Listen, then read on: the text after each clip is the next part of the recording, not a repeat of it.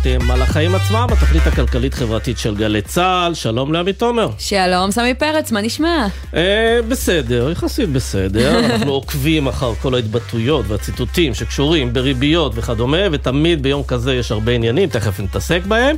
אה, אבל היום, את יודעת, בנק ישראל מפרסם לא רק העלאת הריבית ברבע אחוז, אלא גם לראשונה הוא נותן הערכה של הנזק הכלכלי הצפוי מההפיכה המשפטית, והמספרים מפחידים. כן. יש שם כמה תרחישים. החמור ביניהם צופה פגיעה של 2% ו-8 עשיריות מהתוצר. זה בערך 50 מיליארד שקל בשנה בכל אחת משלוש השנים הבאות.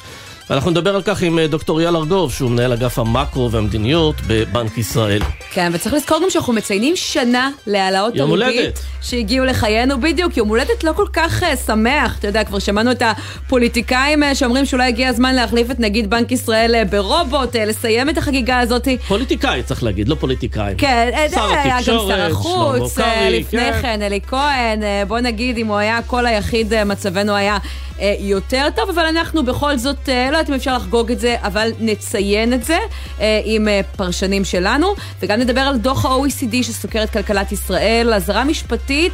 אם כי לא חריפה מדי, כבר שמענו הרבה יותר גרועות, אבל גם כמה דברים אה, שנוגעים למצב הכלכלה הישראלית ומה צריך לעשות בה, ששווה להתעכב עליהם, נביא את כל הפרטים. כן, נראה לי שהם קצת מנומסים יותר מאשר הכלכלנים בישראל. אה, אנחנו גם צריכים אה, להגיע לניסיונות של ההדחה של מנכ"ל הרכבת מיכאל מייקסנר ולהחלטה של העיר פריז לאסור על קורקינטים חשמליים בשטחה. האם בקרוב נראה מהלך דומה בתל אביב? אני שומע הרבה מאוד אנשים שאומרים די, נמאס כבר מהמטרד הזה. כן. למרות ש... אה, אבל את נוסעת אני במטרד מנוסע הזה. הקורקינט החשמלי, לי הוא גרם לוותר אה, יחד עם בן זוגי על אה, רכב פרטי, אחד מתוך שניים, אז מה שנקרא, אני אביא את הקול השני. אז אני נסעתי בשבוע. שעבר בקורקינט חשמלי בתל אביב. באמת? וק... לא, וקלטתי פתאום למה אנשים צעירים טסים שם בכבישים. Mm-hmm. כל דקה עולה הרבה מאוד כסף, אז חייבים לטוס מהר ולחצות באדומים. זה נכון. אז אנחנו ננסה לברר אה, אבל מה אל קורה תעברו בתל אביב. באדום, שלא ישתמע שאנחנו מעודדים את זה. בהחלט. ונסיים עם פינתנו האהובה, בעל ערך, והשבוע, המיזם הישראלי שנאבק בהתחממות הגלובלית באמצעות ספלין לוכדי פחמן, צפלין, אמרתי את זה נכון? לוכד- צפלין, כן. נשמע קצת מורכב האמת, כנראה באמת מורכב, ואנחנו נסביר לכם הכל בסוף השעה. נתחיל בהתחלה, אבל סמי, מה הכותרת שלך? אז תשמעי, את זוכרת שבסוף ינואר נערכה פגישה בין ראש הממשלה לבין כמה עשרות בנקאים ואנשי עסקים, שבה בפגישה הוא ניסה להרגיע את החששות שלהם מההפיכה המשפטית? כן, זוכרת את אפשר זה. לשכוח, כן. יפה, אז במפגש הזה- נאמרו שם, הוא בא להרגיע ויצא... יצא מודאג. נסער, כן. למה הוא יצא מודאג? כי בין השאר אמר שם אה, מנכ"ל בנק הפועלים דוב קוטלר כי ניכרת משיכת כספים, עלייה במשיכת כספים מפקדונות בבנקים בגלל לקוחות שנלחצים מהמצב. וההצהרה הזו התקבלה בהפתעה ואפילו בכעס, כי היא עשויה ליצור בעצמה אה, בהלה, אה, ולבנקים אנחנו יודעים שבהלת לקוחות זה דבר מאוד מאוד אה, מסוכן, יכול לערער את היציבות שלהם. אז אה, חלפו אה, כמעט אה, חודשיים מהאירוע הזה, יותר מחודשיים אפילו, ובנק ישראל פרסם השבוע את נתוני המשיכות, ומתברר שבחודשים ינואר-פברואר המגזר העסקי משך 54 מיליארד שקל מפקדונות בבנקים הישראלים. אה, זה הרבה מאוד כסף, זה כמעט 5% מסך הפקדונות. לעומת זאת, משקי הבית, דווקא הם הגדילו את ההשקעה שלהם בפקדונות ב-12 מיליארד שקלים בתקופה הזו, וזה מעורר שאלות איך זה קורה. אז אחד ההסברים זה...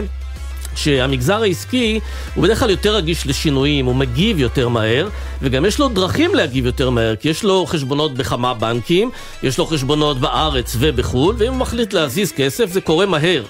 אצלנו, משקי בית, אם אתה רוצה להעביר כסף לחו"ל, אתה צריך לפתוח חשבון, וזה פרוצדורה, וזה איטי, ואיכשהו נראה שמשקי הבית אה, הגיבו בצורה הרבה יותר אדישה או פסיבית לעניין הזה, וזה מעורר את השאלה, האם המגזר העסקי מבין דברים שמשקי הבית עדיין לא מבינים, או שההפך, אולי משקי הבית צופים שההפיכה הזאת לא תצא לפועל ולא יקרה שום דבר רע. אה, תשמע, אני חושבת שכשמסתכלים על אה, כן. משקי הבית, מילא המגזר העסקי, שאתה יודע, בסוף מכוון על ידי אה, אותם כמה יועצים ורואי חשבון גדולים וכולי, איש איש עושה כראות עיניו, וזה, אתה יודע, הימור כמו כל דבר אחר, כמו השקעה בבורסה, אה, ויש לא, לא רק זה, מגוון גם דעות. בחברה עסקית בדרך כלל יש מישהו, סמנכ"ל כספים, שזו העבודה שלו. כן. להסתכל על כל הסיכויים וכל הסיכונים בכל נקודת זמן, ולהזיז את הכסף בהתאם לזה, זה יכול להיות על בסיס יומי, Mm. על בסיס שעתי. למשק בית אין את הזמן ואת הפנאי ואת כל... ואת הידע לפעמים. ואת הידע באמת להזיז כספים מאוד מהר, מה גם שיש פה הרבה מאוד אי ודאות, אי אפשר להגיד שהכל פה ודאי בסיפור הזה. כן. אה, כותרת שלך. הכותרת שלי, בצלאל סמוטריץ', שר האוצר נגד ההסתדרות, פרק מי יודע כמה, הפעם אחרי שבה ההסתדרות פתחו בשביתה ספונטנית במשק, אחרי אה, פיטורי שר הביטחון אה, גלנט, שעוד לא ממש יצאו לפועל, והשביתו מקומות עבודה רבים ליממה במגזר הפרטי והציבורי, הוא מאיים לתבוע את יוזמי השביתה. בטוויטר שלו כתב שהוא הנחה לבצע עבודת מטה לכימות הנזקים למשק, והוא קורא לאזרחים אפילו שנגרם להם נזק, לתבוע את ההסתדרות באופן ישיר. עכשיו בואו נפרק את הטיעון הזה. מצד אחד, השביתה באמת הייתה לא חוקית. בישראל, שבועיים לפני שארגון עובדים פותח בשביתה, הוא צריך להכריז על סכסוך עבודה, ובמקרה הזה, יושב ראש ההסתדרות ארנון בר דוד לא עשה את זה. הוא ישב על הגדר עד הרגע האחרון, ואז החליט לעלות מכמעט אפס ל-100, הורדת השלטר על המשק, אחרי כמה התבטאויות רפות. ומהצד השני, שים לב מה קרה במשק באותו יום. לצד ארנון בר דוד התייצבו בכירים רבים מהמגזר העסקי, לא כולם, והם הודיעו על השבתת הפעילות בחברה שלהם. זה חוקי, גוף פרטי יכול לעשות כראות עיניו, ובמקרה הזה אין למי לבוא בטענות. איפה אולי יש לסמוטריץ' זכות לטענה? במגזר הציבורי, שם הוועדים, לא כולם, פעלו על דעת עצמם. אלא שבמקרה הזה המדינה יכלה לבוא בזמן אמת ולהוציא צווי מניעה. והיא לא עשתה את זה. אני לא יודעת אם זה קשור לעובדה שראש הממשלה הודיע כבר באותו יום על עצירת הרפורמה והשביתה נעצרה, או לפרסומים שהכל בכלל היה מתואם מראש, אבל זה לא קרה, ולהיזכר לפעול בדיעבד זה חסר תקדים, בעיניי גם בעייתי. ואני חושב שדווקא כן כדאי לעשות בירור ענייני ומשפטי של מה שקרה כאן, כי אם באמת אשתו של ראש הממשלה דיברה עם אשתו של יושב ראש ההסתדרות, ויחד הם סגרו ביניהם את העניין אה. הזה, הציבור צריך לדעת על זה, זה לא סמי, יכול אתה חושב להישאר... שבתרחיש כזה תהיה תביעה? נו באמת. לא משנה שלא צריך, אני לא צריך את התביעה, אני צריך את האמת.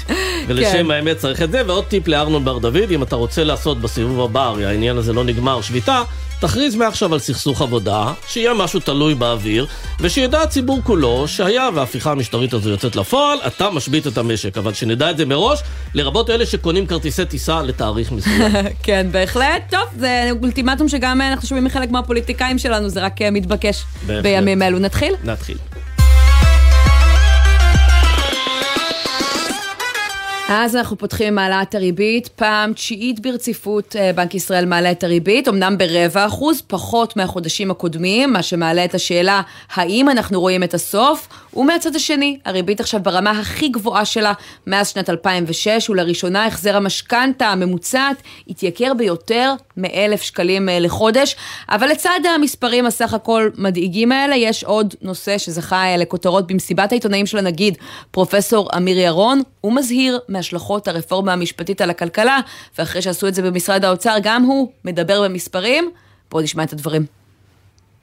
בתרחיש המאופיין בהתמדה גבוהה יותר של הזעזועים, מתקבלת פגיעה של 2.8 אחוזי תוצר בממוצע לכל שנה בשלוש השנים הקרובות. עיקר הירידה בתוצר במקרה הזה נובע מהפגיעה המשמעותית בהשקעה במשק בשל עליית אי הוודאות ופרמיית הסיכון. עכשיו בוא נודה באמת, סמי, לחלק ממאזיננו זה נשמע כמו סינית. בוא תתרגם. 2.8 אחוזי תוצר, המשמעות שלהם זה 50 מיליארד שקל בשנה. כלומר שסך כל המוצרים והשירותים שאנחנו מייצרים בשנה יפחת ב-50 מיליארד שקלים, משום שיבואו לפה פחות משקיעים, פחות השקעות, שהסיכון בישראל יגדל, ולכן התוצר שכולנו, אנחנו נעבוד יותר קשה כדי לייצר את מה שאנחנו מייצרים היום, ועדיין יהיה מאוד מאוד קשה אה, לעשות את זה, פגיעה אה, בהחלט אה, מאוד אה, משמעותית. ונגיד שגם בתרחיש הכי אופטימי של בנק ישראל, הפגיעה תהיה משהו כמו 14 מיליארד אה, שקלים, זה גם סכום לא מבוטל בכלל. בכלל לא, זה צריך גם לקחת בחשבון שזה כל שנה, כלומר התהליכים האלה הם מתמשכים, הם על פני שלוש שנים, ואגב יכול להיות שיתמשך מעבר לשלוש שנים, אז אה, אם זה שלוש שנים בתרחיש האופטימי זה סדר גודל של 50 מיליארד שקל, אה, בתרחיש הפסימי 150 מיליארד שקל בשלוש שנים. סכום אה, מטורף. 150 מיליארד שקל בשלוש שנים זה קצת כמו להגיד פעמיים תקציב הביטחון השנתי של ישראל. סכומים אה, מאוד גדולים ומאוד דרמטיים. כן, בוא נגיד ו- שלום בעניין הזה כן. לדוקטור אייל ארגוב, מנהל אגף המקרו והמדיניות בבנק ישראל. ערב טוב. ערב טוב. אז תכף נגיע גם לאזהרה הזאת שאתם אה, משמיעים, אבל קודם כל ההתפתחות אה, מהדקות האחרונות, שר התקשורת שלמה אה, קרעי בעצם מצייץ בחשבון הטוויטר שלו אחרי העלאת הריבית, שאולי אפשר לשים רובוט בתפקיד הנגיד, שיקבל החלטות על העלאות ריבית על סמך אלגוריתם אובייקטיבי ומנותק מהעם. קודם כל אני חייבת לשאול אותך, אתה חושש לאור הדברים האלה למקום העבודה שלך? אולי גם אותך יחליפו ברובוט. טוב, אני כמובן לא אתעמת עם אה, נבחר ציבור אה, זה או אחר, אבל אנחנו אה, אומרים אה, זמן רב שבעצם אה, יש חשיבות גדולה, זה מוכח בכל העולם, בסופו של דבר לעצמאות אה, של בנקים אה, מרכזיים שמקבלים את ההחלטות מדיניות המוניטרית ומקבלים אותם באמצעות אה, ועדה של אה, אנשים שיושבים אה, על הדברים בצורה רצינית עם כלכלנים רבים מחטיבות הבנק שעובדים ומכינים את החומר ואת הערכות. אבל בוא נגיד גם ברמה הכלכלית ונסביר את הקשר, כי אני קראתי את אזהרות חברות דירוג האשראי למשל לגבי הרפורמה המשפטית, אבל לא רק לגביה, הם גם מזהירים מהפגיעה בעצמאות של בנק ישראל. אם הדברים האלה שאנחנו שומעים מפוליטיקאים אכן יתממשו, מה תהיה ההשלכה של זה על כלכלת ישראל? לא, נגיד, אני חושב, התבטא בצורה מאוד מפורשת אה, בעניין הזה, ש...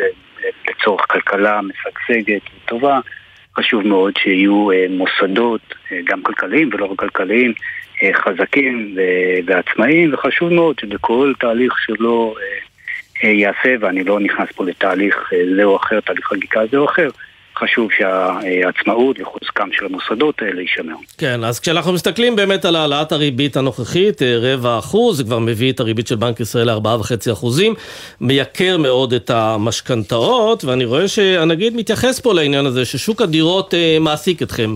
כלומר, אתם כן מודאגים ממה שקורה שם, מהכבדת הנטל על אה, נוטלי משכנתאות, אבל חוץ מזה שאתם מודאגים, מה אתם יכולים לעשות כדי בכל זאת להקל עליהם?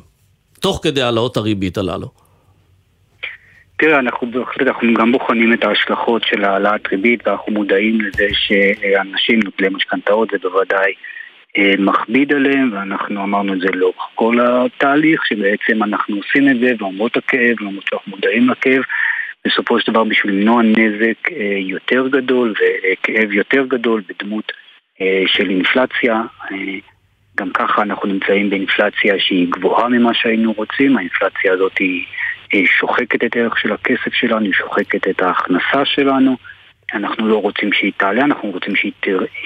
שהיא תרד, ולשם זה בעצם הפעולה אה, שנדרשת היא העלאת ריבית שקצת אה, תרסן את הביקושים במשק. אבל דוקטור ארגוב, אני חייבת להגיד, אנחנו שומעים מכם את המנגינה הזאת כבר שנה שלמה, ובינתיים האינפלציה ממשיכה להכות בנו. ראינו אותה נבלמת בעולם, בישראל היא רק מתגברת, ואני רוצה לשמיע לך דברים שאמר פה רק אתמול בתוכנית רון, בחור בן 30, כלכלן, ששוחחנו איתו, לקח משכנתה, ועכשיו ההחזרים שלו התייקרו ב-2,000 שקלים בחודש.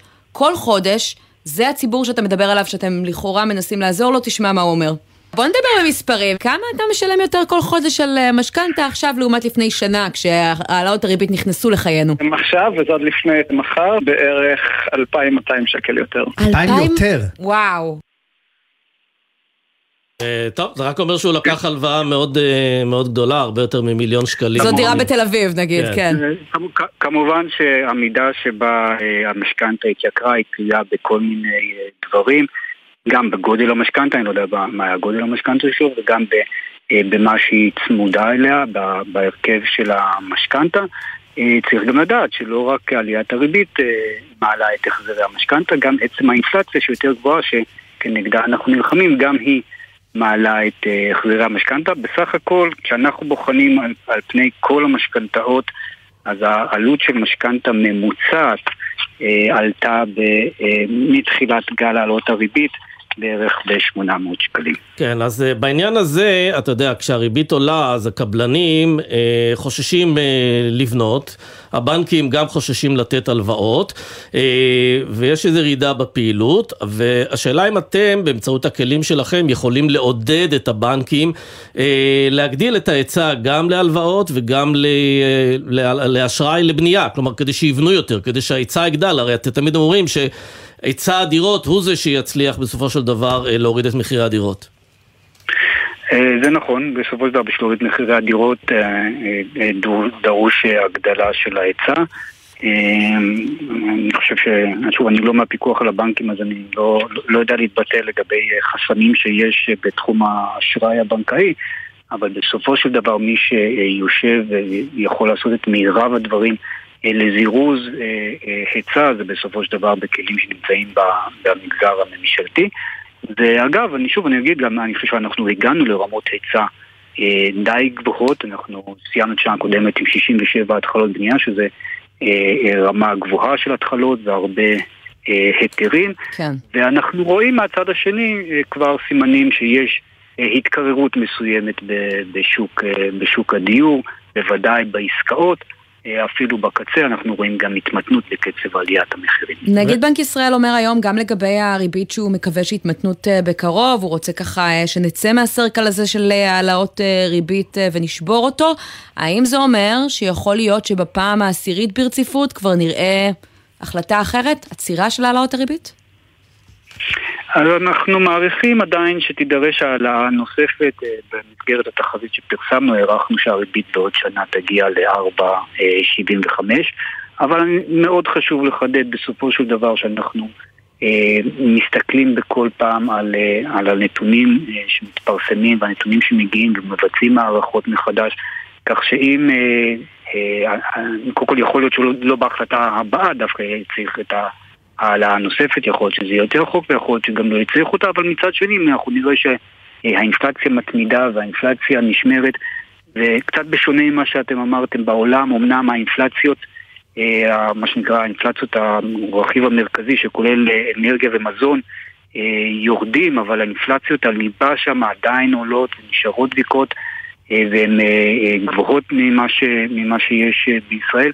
אם אנחנו נראה את האינפלציה ממשיכה לעלות, יכול להיות שנצטרך גם להעלות את הריבית יותר. כן, אתם מפרסמים היום בעצם לראשונה אה, תחזית כמותית של ההשלכות של ההפיכה המשפטית, אה, ובה אתם קובעים שאם ההפיכה באמת יוצאת לפועל, אז הפגיעה תהיה בין 0.8 אה, אחוזי תוצר לשנה ובין 2.8 אחוזי תוצר לשנה, זה טווח די גדול, אבל בכסף מדובר משהו בין 50 ל-150 מיליארד שקל בשלוש השנים הקרובות, והשאלה איך, איך בדיוק הגעתם להערכה הזו, ועל סמך מה זה מבוסס, על משברי עבר, או על אינדיקציות שאתם כבר מקבלים מהשווקים לגבי השלכות ההפיכה הזו? כן, אז אני אסביר. קודם כל חשוב להגיד שאנחנו ביצענו בעצם שתי תחזיות, תחזית אחת שמניחה שזה למעשה התחזית, מה שאנחנו קוראים התחזית הבסיסית שלנו, שבה מניחים שהמחלוקת המשפטית כן מיושבת בצורה שלא מביאה לפגיעה נוספת בכלכלה, ובמקרה זה בסך הכל המשק אה, ממשיך אה, לצמוח קצת פחות משנה, משנים קודמות אה, בגלל שבעולם המצב הוא, הוא קצת חלש, אבל בסך הכל ממשיכים לצמוח.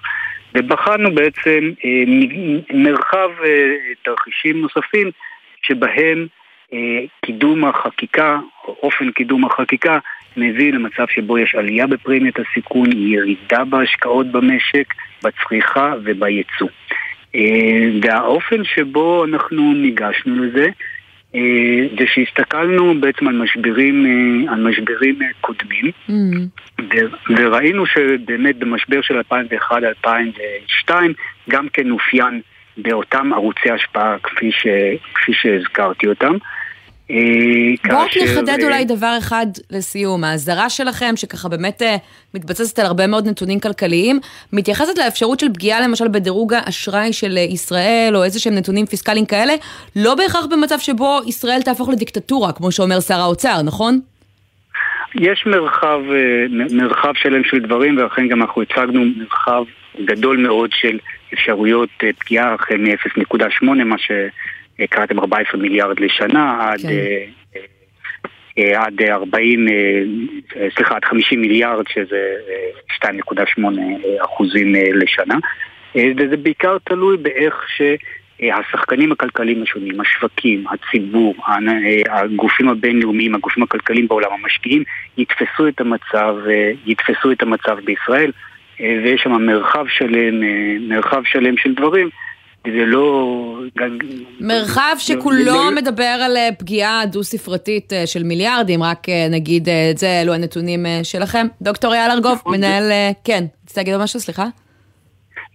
נכון, במידה ש, ש, ש, שהדברים שקודמו ייתפסו כפוגעים בכלכלה, כפי שבעצם אנחנו ראינו גם ברבעון הראשון סימנים דרך ההיחלשות של השקל, ירידה במחירי המניות, האזהרות של הגופים הבינלאומיים, המשקיעים הבינלאומיים, אם הדבר הזה יבוא לידי ביטוי ויתפס כצורה מתמשכת, זה יכול להביא לפגיעה בכלכלה, כפי שהזכרתם.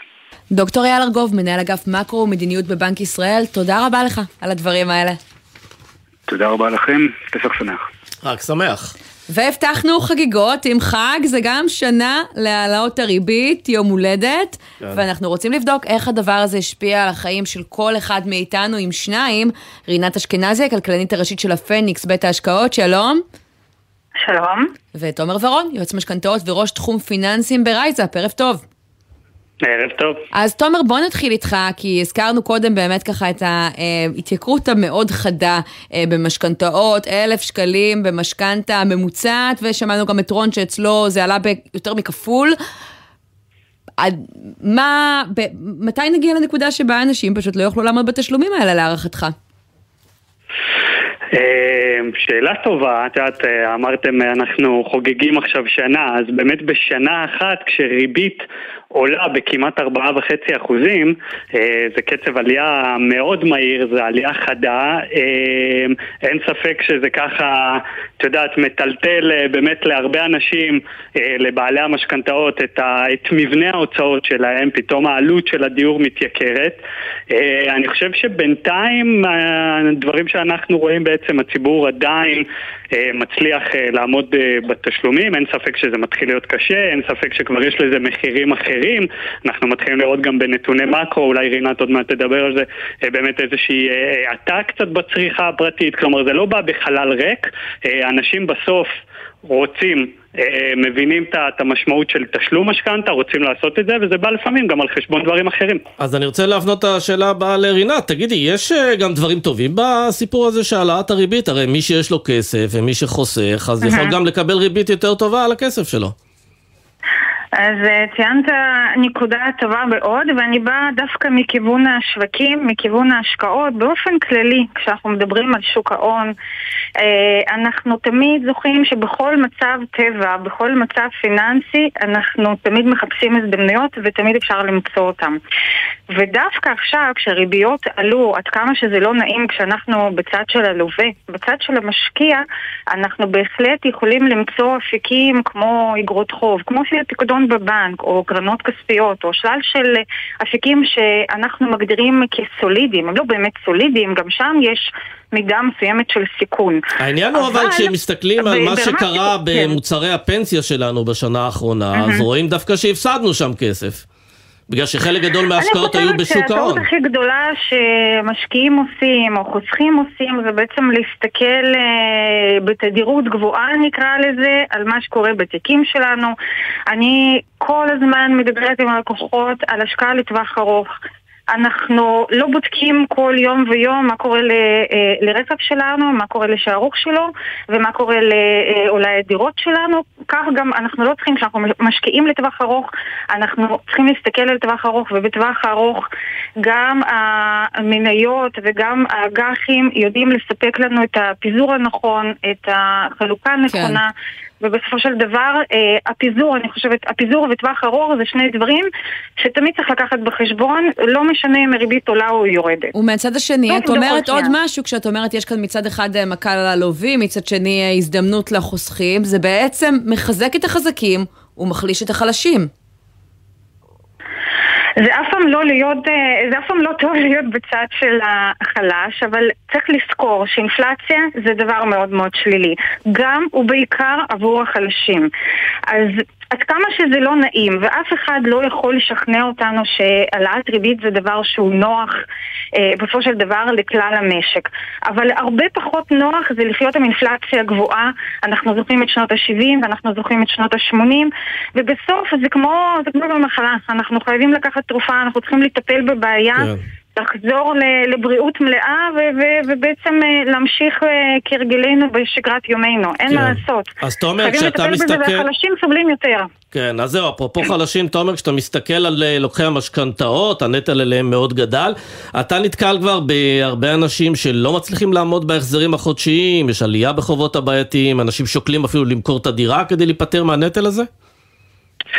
אז אני אגיד קודם כל, לא הייתי קורא לבעלי המשכנתאות אה, למשל אה, חלשים, זה אנשים אה, שחלקם מאוד חזקים. לא החלשים ביותר, הם קנו. דירה, מה שרבים מאיתנו לא יכולים להרשות לעצמם. נכון, נכון, ובעצם עושים איזשהו צעד כלכלי ובעלי נכס. לשאלתך, סמי, בעצם אנחנו רואים מגוון של פעולות שעכשיו מתחילים לעשות. זה באמת נוגע גם לשיפור התזרים היומיומי, החודשי, איך, איך בעצם לפנות מקום בחיים עצמם לעליות האלה, אבל זה גם נוגע הרבה אה, לכספים שיש לנו בצד, אם זה בכל מיני ניירות ערך ופקדונות וקופות גמל להשקעה, אז אנשים פודים קופות גמל וקרנות השתלמות ומנסים לסגור חלק מהמשכנתה כדי להוריד מעצמם חלק מהנטל?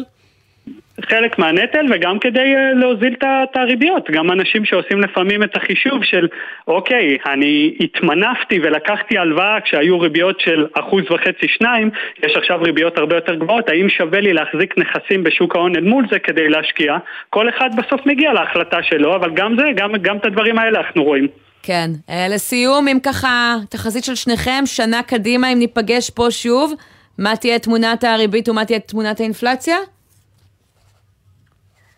אה, נורא קשה לומר, כמו שהבנו מתחזיות של הבנק המרכזי, יש אה, כמה תרחישים, אנחנו עוקבים אחרי קובעי המדיניות ומנסים אה, מנסים להתעדכן בהתאם לנתונים ובהתאם למה שקורה בזירה הפוליטית. אבל כן חשוב לי להדגיש שתמיד יש אפשרויות בשוק ההון. תמיד אנחנו יכולים למצוא דרך אה, להשקיע וליהנות משלל אה, מה שמציע לנו שוק ההון בארץ, כן. בחו"ל, באפיקים השונים, אגרות חוב, מניות, אה, אלטרנטיבות אחרות. אז בעצם אה, לא להיכנס לפאניקה, לא להיסחף עם האמוציות, גם כשאנחנו במצב של אי ודאות כל כך כן. גבוהה. תומר, הערכה שלך לסיום? קשה להגיד מן הסתם, את יודעת, אם היינו מדברים לפני שנה ונותנים תחזית, נראה לי אף אחד לא היה פוגע. כן מתחילים לראות גם בשוק ש, שכן יש סנטימנט, סנטימנט שאולי באמת מתחיל לסיים את התהליך, כן רוצים לראות את זה, אה, אפשר לקוות. כן, האמת שגם בנק ישראל לא היה צופה שזה יגיע ל-4.5 אחוזים לפני שנה, אבל הנה הגענו עד הלום. אה, רינת אשכנזי ותומר ורון, תודה רבה לכם. תודה, תודה רבה. רבה. אז uh, יש שם עוד דבר, כן. ה-OECD הוציא דוח uh, מקיף מאוד על כלכלת ישראל, עם כל מיני המלצות, כל מיני נזיפות, לא הערות וכדומה. לא מעט ביקורת, כן. לא מעט ביקורת. Uh, איתנו ישראל פישר, כתבנו לענייני כלכלה, אז uh, ממה הם מזהירים? שלום לכם. כן, אז קודם כל, משפט או חלק ממשפט שלא הופיע בדוחות הקודמים, כי בכל שנתיים מפרסם אה, OECD, ארגון המדינות המפותחות דוח, אז הפעם הם התייחסו לעצמאות מערכת המשפט חיונית mm. למלחמה בשחיתות ולמשיכ... ולמשיכת השקעות. אה, השחיתות בישראל הם תמיד מגדירים אותה שיש צורך להמשיך להילחם בה, אבל הם אף פעם לא כתבו שעצמאות מערכת המשפט חיונית זה אזהרה מרומזת, חלשה אפשר להגיד, אבל בסופו של דבר הם התייחסו לכך. וגם כשמסתכלים ישראל באופן יותר אה, רחב, אנחנו רואים שב-OECD נותנים הרבה המלצות והרבה ביקורת, אבל אולי זו שורה תחתונה של בישראל לא ממש מקשיבים לנו. אני מניחה שגם בתחום השחיתות הם לא ראו שיפור, וגם בהרבה מאוד תחומים אחרים. נכון מאוד, חלק גדול מההמלצות הן המלצות שחוזרות על עצמן, כמו ההמלצה להפסיק סבסוד לתלמידי ישיבה כדי לעודד אותם לצאת לשוק העבודה, או ההמלצה להגדיל את מספר הרופאים, או ההמלצה אה, אה, שחייבים להגדיל את ההשקעה בתשתיות בישראל, וחייבים אה, לקבוע כללים להתנהגות תקציבית אה, יציבה יחסית, ו... אף אחת מהממשלות בשנים האחרונות לא יישמה את ההמלצות האלה, לא מדובר רק בממשלה הזו, גם בממשלה הקודמת, וזו שלפניה, וזו שלפניה. עשר שנים ישראל חברה בארגון הזה, ועדיין לא יושמו ההמלצות שהארגון אה, כותב עליהן עוד פעם ועוד פעם ועוד פעם. כן ישראל קיבלה גם כמה דברים חיוביים בדוח הזה, כמו הצמיחה בשנה שעברה וההתנהגות אה, בתקציבית אה, בתקופה הקודמת, אבל באופן כללי האזהרות האלה שמשמיע הארגון לא מטופלות באופן שיטתי ו... זה יכול אה, לפגוע בנו בטווח הארוך, אבל כמו שאנחנו יודעים, הפוליטיקה חזקה הרבה יותר מהאזהרות האלה של ארגון המדינות המפותחות. כן, ועוד דבר שהם ממליצים לנו, לצמצם את הפערים הדיגיטליים, משהו שראינו אותו בקורונה ככה באיזה אה, מתקדם, באיזשהו קצב אה, די מהיר, אבל עדיין יש פערים נורא נורא גדולים בין חלק מהאוכלוסייה שיש לה יכולות כאלה, וכאלה שלא. אנחנו יודעים על איזה תוכניות שהממשלה עושה או מנסה לקדם ברגע שהיא רואה דוח כזה, או שהם אומרים, קיבלנו את זה, תודה רבה. הבא אה, ושמים את זה במגירה. אז אנחנו יכולים להגיד שלמשל בתחום הדיגיטציה אז כן היה איזשהו שיפור בפריסת סיבים אופטיים, אבל אחד מהדברים שלא היה בהם שיפור הוא נגישות לפעולות דיגיטליות במערכות הממשלה השונות. אז אה, גורמים בממשלה אומרים הנה עכשיו אנחנו נטפל בזה ובמשרד התקשורת אומרים כל הזמן אנחנו משיקים תוכניות חדשות וכל הזמן אנחנו מאיצים את החיבורים, אבל uh, בתחום הבריאות אנחנו רואים שהמחסור ברופאים זה לא דבר חדש או הצורך ברופאים בפריפריה זה לא דבר דבר חדש. נכון, אגב. גם שיעור ההשתתפות המאוד נמוך של גברים חרדים ונשים ערביות בשוק העבודה, גם זה לא דבר חדש, זה דבר שחוזר לעצמו מדי שנה בכל סקירה, אבל אה, אנחנו לא רואים פריצות דרך, אז אה, איך אה, מגיעים לפריצות דרך בתחום הזה? לא רואים פריצות דרך, ואני אגיד לך, אה, למשל בתחום התשתיות, שהם מותחים ביקורת חריפה על כך שפרויקטי תשתית אה, לוקח הרבה זמן אה, להשלים אותם כן. בישראל. כן. אז בתחום הזה אז יש את חוק התשתיות החדש, במשרד האוצר אומרים שהנה, הוא יפתח את צוואר הבקבוק ואפשר יהיה להתחיל לקדם תוכניות תשתית בצורה הרבה יותר גבוהה. אבל בתחומים אחרים אנחנו, גם בתקציב וגם בחוק ההסדרים, אנחנו לא רואים מהפכות גדולות או דברים שאמורים באמת להשלים את יישום המדיניות גם בדברים שהם לא רגישים פוליטית. כן, וזה מעלה את החשש צריך. שגם הדוח הבא שלהם ייראה דומה. ישראל פישר, כתבנו לענייני כלכלה, תודה רבה. ואגב, סמי, אולי צריך להגיד גם אה, מילה טובה למי שכן אה, עשה על פי הדוח הזה. קראנו לו הרבה פעמים בצחוק שר הסיבים, יועז הנדל, שר התקשורת לשעבר. בהחלט. הנה, התחום הזה לפחות אה, התפתח, כמו לא הרבה אחרים. יוצאים לכמה תשדירים, ואז נהיה עם הסיפור הזה בזמן ששר הפנים אריה דרעי מבקש לחלק עוד תלושי מזון לנזקקים במיליארדים. נתונים שמתפרסמים מראים בפעם הראשונה באופן רשמי, כמותי, שהתלושים שחולקו משרתים בעיקר את הציבור שלו, וגם נהיה עם פינתנו האהובה בעל ערך על המיזם שנלחם בהתחממות הגלובלית, כבר חוזרים.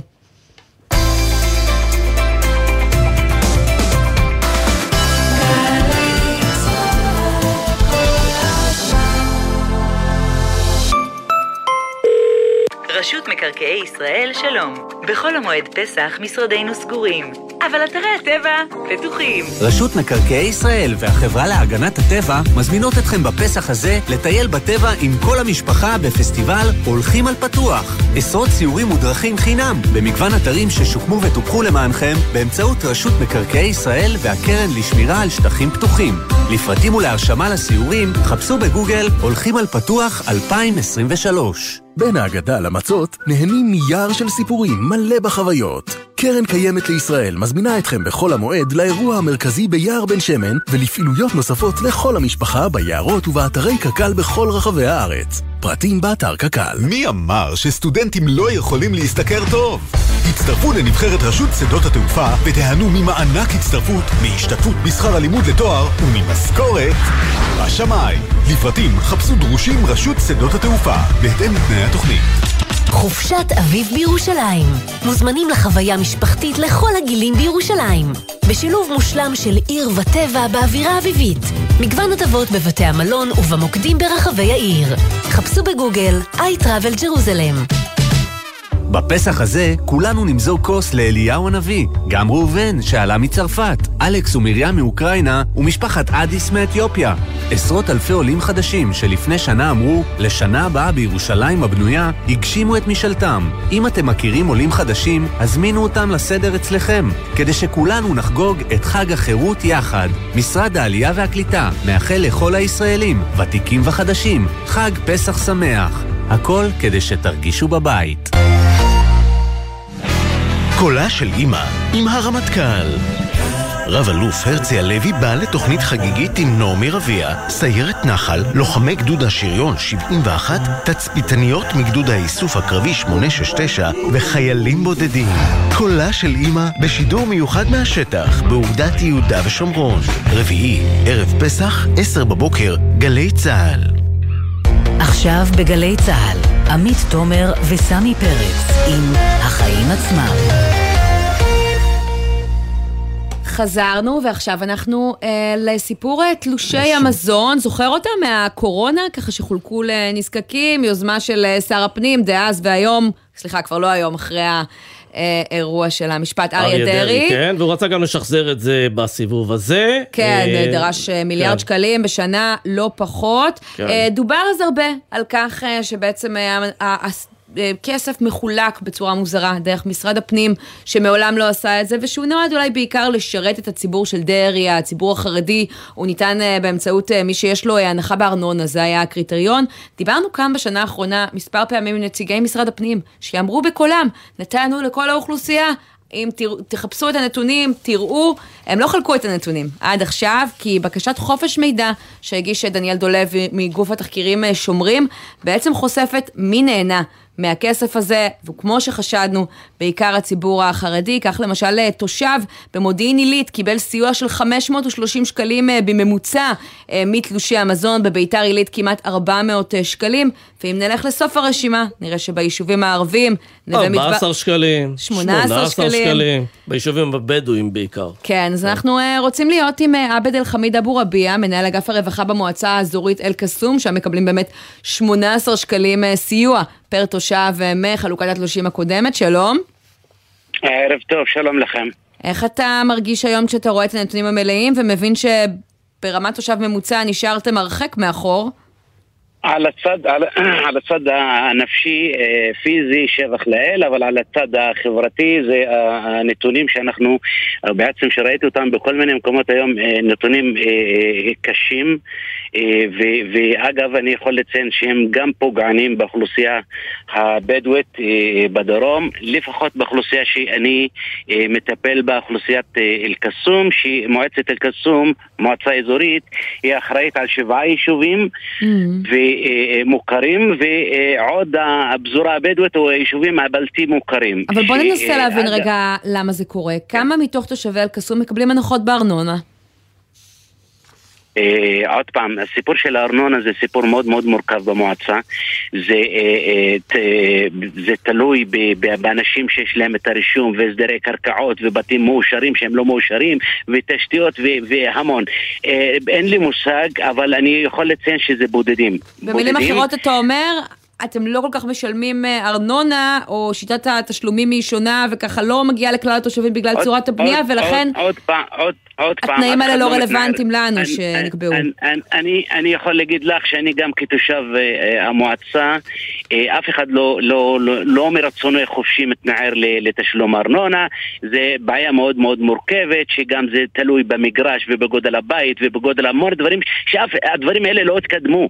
אתה מרגיש אבל שיש- שמשרד הפנים בעצם קבע את הקריטריונים לקבלת הסיוע, כך שזה יהיה, כמה שיותר מהכסף ילך דווקא ליישובים של החברה החרדית, ולא אליכם? בוא, בוא, בוא נגיד לך, על השכל השפוי, אם תשאל אותי, אז אני לא רואה שיש אוכלוסייה יותר אה, קשה לה מהאוכלוסייה הבדואית, אני לא רוצה להיות ממש אה, חותך ב, ב, בחלק הזה, אבל אם נמצאת ב, ב, בנתונים של אה, הלמס, שאנחנו ב, בדירוג הנמוך אחד מבחינת מצב סוציו-אקונומי, אה, אה, אז, אז מה, ההסבר שלא מקבלים?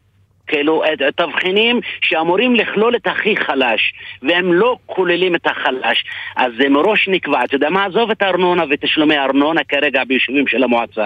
בוא נשאל על אוכלוסיית הפזורה. כשהפרידו אוכלוסיית הפזורה בכרטיסים האלה ואמרו אנחנו נעשה להם מוקד מיוחד ואני לא רואה שהרבה אנשים באו, זרמו, הגיעו העניין הוא שבפזורה בכלל אין אה, גבייה של ארנונה, אז הקריטריון הזה אפילו לא רלוונטי, אז איך מתמודדים עם זה? אמור, אוטומטית ליפול, ומה עוד אני אומר לך, שלא רק זה, זה גם בעניין של מס הכנסה, אוכלוסיית הפזורה או השב, השבטים שנקראים שבטים לא נהנים מזה. ספר לנו על?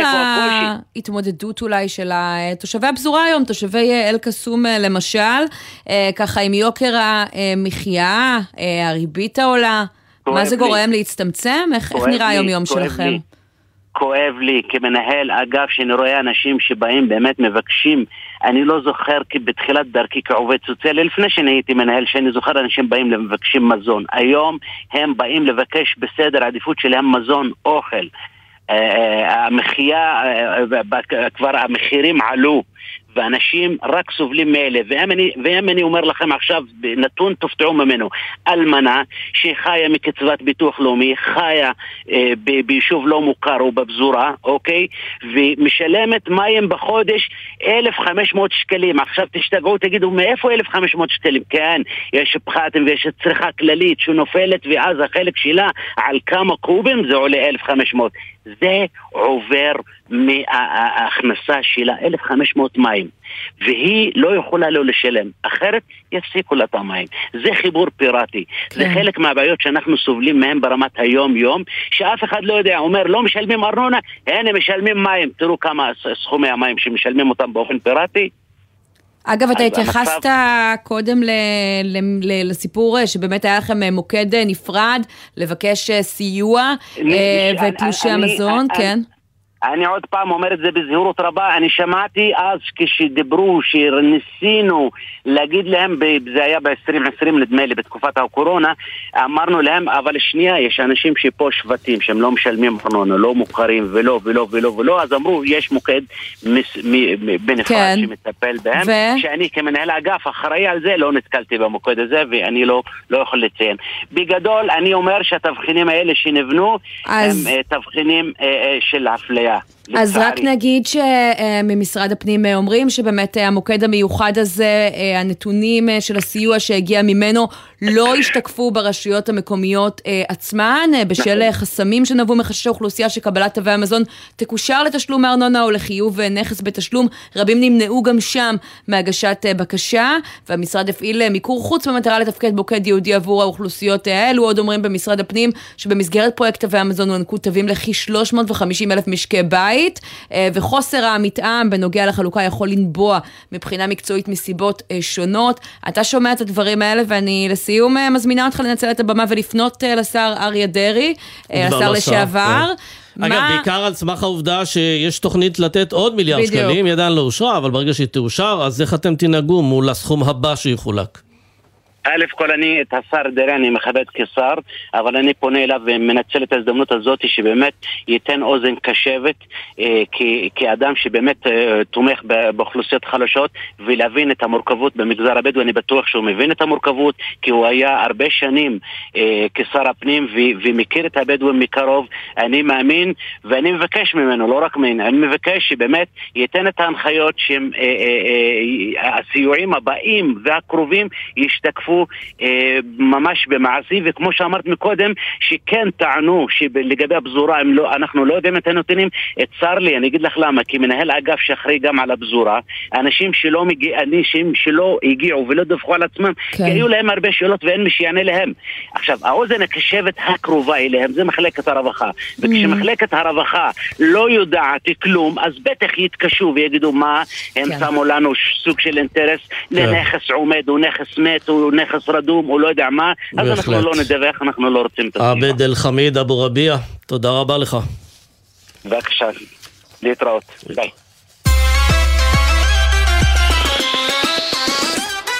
לא, והחדשות שמסעירות את פריז, תושבי כן. פריז הכריעו ברוב של 90 אחוז לאסור שימוש בקורקינטים שיתופיים בעיר. אה, רואים בזה מטרד, כמו שחלק מהאנשים אצלנו גם רואים בזה מטרד. וחלק מהם, הצלה, דרך להגיע ממקום למקום, בלי פקקים, בלי זיהום אוויר, כן. צריך להגיד גם לא, את מה זה. גם שיש עם זה הרבה מאוד תאונות, אנשים נהרגים מזה, אנשים נפצעים. נכון, אה, בטוח זה זה לא. באמת הפך להיות בעיה, אה, בעיה שצריך לדעת איך להתמודד איתה. אנחנו רוצים לשאול אה, מה קורה בתל אביב בתחום הזה. יש איתנו את אה, מיטל להבי, סגנית ראש עיריית תל אביב לתחבורה ובטיחות בדרכים. ערב טוב. ערב טוב עמית וערב טוב סמי ולמאזינים ושמעתי משאל עם ו-90% מהצרפתים בפריז החליטו אז בוא, אתה יודע, מי שמצביע קובע, אבל רק עשירית מתושבי פריז הצביעו במשאל הזה ומשאל הוא באמת כלי מצוין להבין מה, מה אנשים שאכפת להם מאותו נושא אה, רוצים. אגב, צריך להזכיר אה, שבפריז, לא להבדיל פריז, מתל לא אביב, המשאל. לא, רק צריך להגיד שבפריז, להבדיל מתל אביב, יש מערכת תחבורה ציבורית טובה, יש להם את המטרו המפורסם, אז יש. להם איך להגיע ממקום למקום גם בלי קורקינטים, תל אביב עדיין אין. כן, יש להם מטר, 15 קווי מטרו, 12 קווי רכבת קלה, ואנחנו מחכים לקו הראשון שלנו שמתאחר ומתאחר, ויש להם גם שמונה קווי רכבת פרברית, שלא לדבר על תחבורה ציבורית יעילה. אז אה, זה מה שקורה בפריז. אצלנו אין ברירה, אנחנו בעיר חפורה. הקו הראשון של הרכבת עוד לא התחיל לנוע, ואנחנו מאוד תלויים במיקרו-מוביליטי, בכלים הזעירים האישיים כאמצעי התניידות יעיל. אה, 200 אלף רכיבות ביום אה, מוכיחות את הצורך בעיר, וואו. מתוכם רק 30 אלף מבוצעות בכלים שיתופיים. אז תגידי רגע, מיטל, אם אנחנו נעשה משאל עם בתל אביב, איך את מעריכה שזה ייגמר? אני מעריכה שמי שיצביעו זה בעיקר מי שכואב להם, ואני מבינה את הכאב הציבורי ואת החשש בהליכה במדרכות. זאת חוויה לא נעימה. אנחנו, כי, ואני מניחה שאנשים שאכפת להם, זה בדרך כלל אנשים שמתנגדים. או שמתניידים. את יודעת, אני הייתי מצביעה בעד, אני חייבת להגיד. אני מבינה שאת היית מצביעה בעד, אבל את היית אה, מתעוררת באיחור קרוב לוודאי, כי באמת אני אומרת לך שכאב והתנגדות זה אמצעי הנאה יותר, גדול, יותר יעיל ציבורית מתמיכה ואהדה. אז אני מבינה זה שאתם לא שוקלים אה, אפשרות לעשות משאל עם אה, בעיר, כמו שקרה למשל חברת האופוזיציה, ציפי ברנד. תראי, אנחנו עשינו, אני לא מזמן עשיתי איזה סקר אצלי בדף פייסבוק לגבי מצעד הגאווה, והציבור אמר להזיז אותו חזרה לחוף הים וגם אה, לפצל בינו ובין המסיבה. והעירייה קשובה ועושה מה שהיא יכולה כשהיא יכולה. אבל... אה, ללכת ולוותר אה, כתוצאה ממשאל עכשיו על הקורקינטים, בואי נחכה שיהיה לנו קודם כל אה, את הקו הראשון של הרכבת הקלה ובואי נזכור עוד כמה דברים. אז- א', גם בפריז ימשיכו הקורקינטים לנוע ברחובות, רק הפרטיים ינועו, אלה שהם בבעלות פרטית ולא השיתופים. כי פריז לא אסרה על רכיבה על קורקינטים, היא גם לא אסרה על אופניים שיתופיים, היא אסרה רק על קורקינטים שיתופיים. אנחנו מבחינתנו בתל אביב, בגלל הרגולציה המאוד עיקשת שאנחנו עושים עליהם, אז uh, הם מוגבלים במהירות, ומאיטים במקומות מוגדרים, ועוצרים בשליטה מרחוק בתנועה, והגבלנו את אפשרויות החנייה שלהם עוד יותר, כדי למנוע כאוס ברחובות, ועשינו את זה במכרז האחרון, והנה אני... אבל יש אכיפה בתחום הזה, מיטל?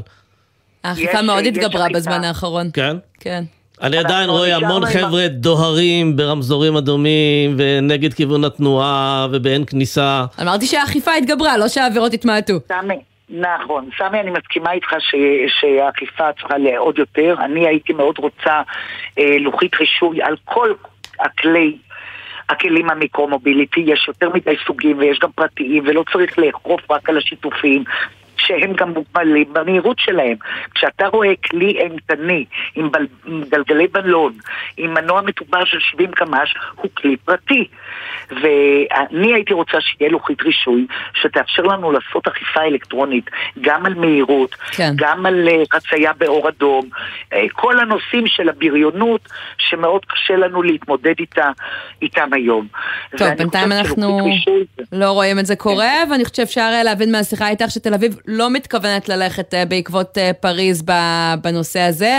מיטל תראי, להבי, תל אביב כן. תיישם אה, ב- ב- בסתיו הבא, בואי נראה מה יקרה בסתיו הבא אחרי שהקו האדום יעבוד, ואולי נלך יותר לכיוון של אופניים שיתופיים ופחות קורקינט. בסתיו הבא, כזאת אם הקו האדום יתחיל לפעול, כבר ראינו כמה דחיות, יכול להיות שתשקלו הגבלת הפעילות של הקורקינטים החשמליים? זה מה שאת אומרת פה?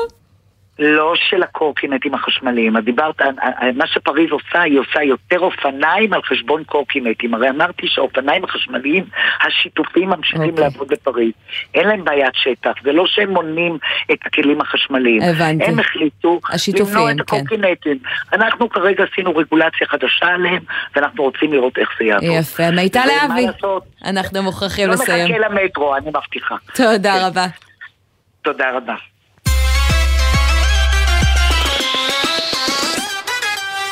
אז זהו, עכשיו לפינתנו האהובה בעל ערך על מיזמים שמשפרים את האנושות, ואנחנו רוצים לדבר עם נדב מנסדורף, שהוא מנכ"ל ומייסד היי הופס. ערב טוב, נדב.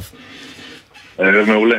אז לכם יש אה, פתרון מעניין של אה, צפלין, שבאמצעותו אתם לוכדים פחמן שנמצא באוויר, וכך אתם מקטינים את הזיהום. איך זה עובד בדיוק? בעצם אנחנו, האנושות מנסה לתפוס פחמן, שזה המקור לכל הבלאגן שמשתולל פה בהתחממות הגלובלית וכל המשבר שקשור לזה. אנחנו בעצם מנצלים את המשאבים של הטבע כדי, כדי להשתמש בבלונים, צפלין או בלון אה, כדי לתפוס את הפחמן באוויר. אנחנו סוג של חברת ניקיון. אה, שפשוט מנקים את מה שאנחנו מלכלכים פה באמצעות מפעלים. אבל לי נשמע שאתם צריכים אה, אלפי צפלינים כאלה כדי להזיז את המחט, כדי שזה יהיה משמעותי. זה מדהים שאתה אומר את זה, כי, כי זה באמת אחד המכשולים הגדולים שהיו לנו. אנשים, זה כמו שהתחילו את, ה, את כל הנושא של הפאנלים הסולאריים או, או על הטורבינות רוח האלה, אז אמרו, רגע, אז מה, לא נוכל ללכת יותר על הרצפה כי הכל יהיה מיליארדים של פאנלים סולאריים, ואנשים לא יכלו לדמיין איך יכול להיות שכמות כזאת גדולה של פאנלים, אז אותו דבר בלונים, כמו כל דבר אחר, יש חוות של בלונים שהם יורידו, יהיה המון חוות מסודרות של בלונים שיורידו המון פחמן, אה, וזה פעם ראשונה באמת בעולם שיש פתרון שיכול לדבר על, על פתרון משמעותי, בכמויות משמעותיות, לבעיה שכולנו משלמים עליה ועוד נשלם עליה אה, ביוקר. אז אם אתה אומר ממש. שזה ישים, כמה אה, בלונים כאלה, צפלנים כבר יש לכם, וכמה עדיין צריך כדי שנראה את הדבר הזה מתחיל להשפיע? מתי נראה את זה קורה? אז לנו, לנו יש עכשיו בלונים בודדים, אבל זה בגלל שהשאלה של הורדת פחמן, תפיסת פחמן, היא לא שאלה טכנולוגית, אלא, אלא היא שאלה כלכלית. אה, כי היום האנושות יודעת לתפוס אה, גרם של פחמן. יש אה, מפעלים בכל העולם, יש גופים בכל העולם שמנסים לתפוס פחמן, והאנושות יודעת לתפוס גרם של פחמן, אבל היא לא יודעת לתפוס את זה במחיר שהכלכלה העולמית יכולה לספוג. היום העלות של תפיסה של טון פחמן עולה משהו כמו אלף יורו לטון. יש חברה שוויצרית, קליימוורקס, אה, חברה נהדרת שקמה לפני 15 שנה, היא החברה הכי גדולה בעולם והיא תופסת אלף טון בשנה של פחמן. רגע, אז אחרי שאתם תופסים את זה, אחרי שאתם תופסים את זה, אתם מורידים את כן. זה לקרקע, ואז מה אתם עושים עם זה? לחירייה, לאן? יש כמה... יש כמה, זה סוג של חירייה, אבל, אבל זה חירייה מתחת לאדמה, אנחנו בעצם יכולים להשקיע את זה מתחת לאדמה בלחץ גבוה, ואז זה הופך לאבן גיר. איך? איך עושים את זה? כן. בעצם מערבבים את זה, זה בצורה סמי נוזלית, מערבבים את זה עם עוד חומרים ומשקיעים את זה, זה הופך לאבן גיר, ואז מייצרים מעגל אנרגטי אה, ירוק. Mm-hmm. אבל הפרקטיקות היותר מעניינות זה א', למכור את זה לשימושים חוזרים בתעשייה, בעצם סוג של מחזור. כן, רק תגיד, אה, אבל זה לא מפגע גם... אווירי? מטוסים יכולים אה, לתמרן בתוך כל הבלונים שאתם רוצים לשים בשמיים. זה לא, זה לא נמצא בגובה, זה, זה עף מעל המטוסים, זה, זה עף מעט, מעל, מעט מתחת לסטטוספירה, זאת אומרת זה במקומות שבהם המטוסים לא טסים אה, ועושים את זה גם במקומות עם אה, אה, תנועה אווירית יותר פחותה. כן. בואו לא נעשה את זה במקומות. טוב, אנחנו רגילים לא, לשמוע לא על בלוני ריגול, אז אם אתם רואים בלונים כאלה בשמיים, יכול להיות שזה סימן טוב וירוק. נדב, תודה רבה. תודה רבה לכם. ונגיד תודה גם לכל מי שעזרו לנו אה, להביא את השידור הזה אה, אליכם, העורך שלנו, בן נצר, המפיקים ברק בטש ואורי שילה, עורך הדיגיטל אורן לוי, על הביצוע הטכני אור זאב מטלון, ותכף תכף יהיה פה עידן קוולר עם 360. אני עמית תומר, סמי פרץ, תודה רבה. תודה, תודה, ניפגש מחר. כן, תבואו גם, ביי ביי.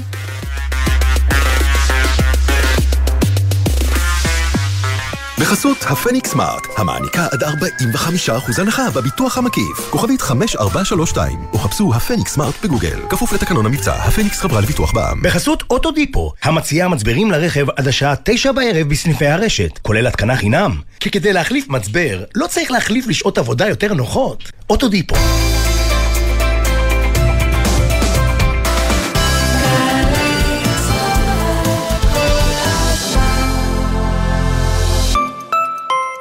עמיתי מועדון חבר, דגמי כלי הרכב החשמליים BYD בהטבות מיוחדות, רק לכם. לפרטים כוכבית 4904 או באתר מועדון חבר. חבר זה הכל בשבילך,